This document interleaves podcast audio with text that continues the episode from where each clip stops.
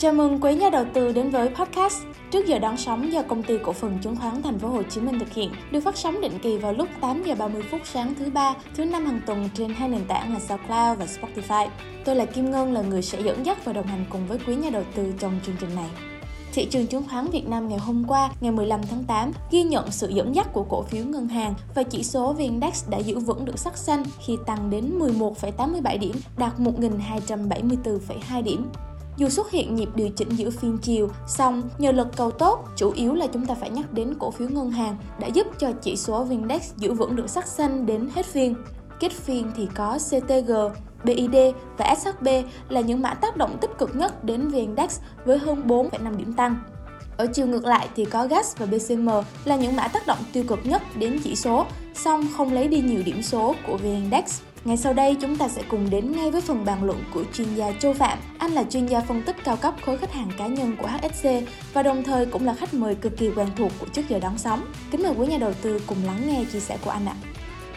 Xin chào anh chị và các bạn, rất vui lại được gặp cả nhà trong bài postcard vào sáng thứ ba và thứ năm hàng tuần của HSC.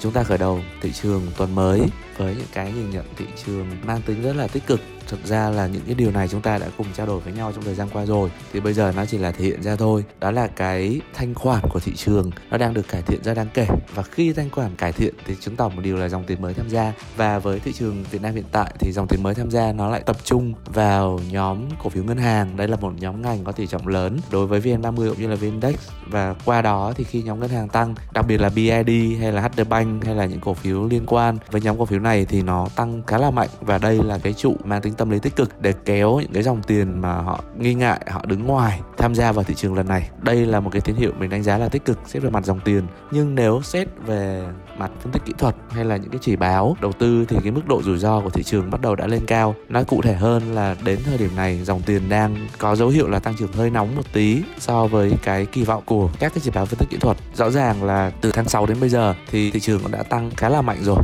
Và do vậy thì chúng ta sẽ cần, rất cần có những cái nhịp điều chỉnh mang tính ngắn hạn hay là những nhịp điều chỉnh để mang tính rũ bỏ. Qua đó thì sẽ tạo cơ hội cho những dòng tiền mới đã bị lỡ cái nhịp tăng vừa rồi tham gia vào nhịp tăng lần này do vậy thì có thể nói là mặc dù là thị trường tăng lên rất là tốt, nhưng mà quan điểm của mình cho rằng là chúng ta không nên quá là bám theo cái nhịp tăng mà chúng ta nên đợi thị trường có những pha điều chỉnh để chúng ta có thể mở những cái lệnh mua lên. Thì lúc này nó sẽ tương đối là dễ chịu hơn và nó an toàn hơn cho tài khoản giao dịch. Thứ hai nữa là khi mà nhìn vào vận động của thị trường thì cũng có thể thấy rõ là cơ hội để chúng ta có lãi suất, có lợi nhuận thời điểm này là có và chúng ta nên tập trung vào nhóm ngành nào mới là điều quan trọng. Rõ ràng là dòng tiền họ đang có sự lựa chọn rất là kỹ giữa các nhóm ngành mua lên lên. Nếu mà xét về câu chuyện của pha chu kỳ kinh tế, thì cái tính trễ pha nó sẽ thiện qua những cái nhóm cổ phiếu. Ví dụ như về tiện ích, về điện nước, đây là những cái nhóm cổ phiếu mà sẽ kỳ vọng trong giai đoạn trễ pha. Thứ hai là nếu mà xét về câu chuyện phòng thủ, đặc biệt là trong giai đoạn mà thị trường tăng trong nghi ngờ như thế này, thì những cổ phiếu như ri hay là những cổ phiếu như fpt sẽ là những cổ phiếu mà mình đánh giá sẽ khá là hấp dẫn. Dòng tiền khi mà mua với một nhóm cổ phiếu được chiết khấu sâu, tuy nhiên là chúng ta vẫn phải nhắc đi nhắc lại một lần nữa, đó là điều kiện của thị trường thì nó đang ở trong trạng trạng thái là dòng tiền thì mạnh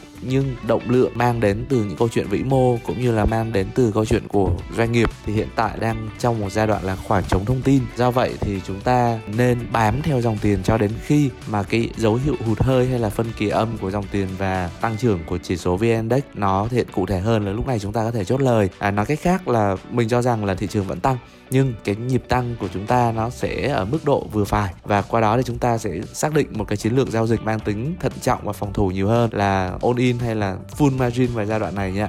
Ok, à, đó là một số nhìn nhận ở trong bài video của ngày hôm nay. Xin cảm ơn anh chị các bạn đã dành thời gian theo dõi và xin hẹn gặp lại cả nhà trong bài postcard vào sáng thứ năm. Xin cảm ơn và hẹn gặp lại anh chị các bạn.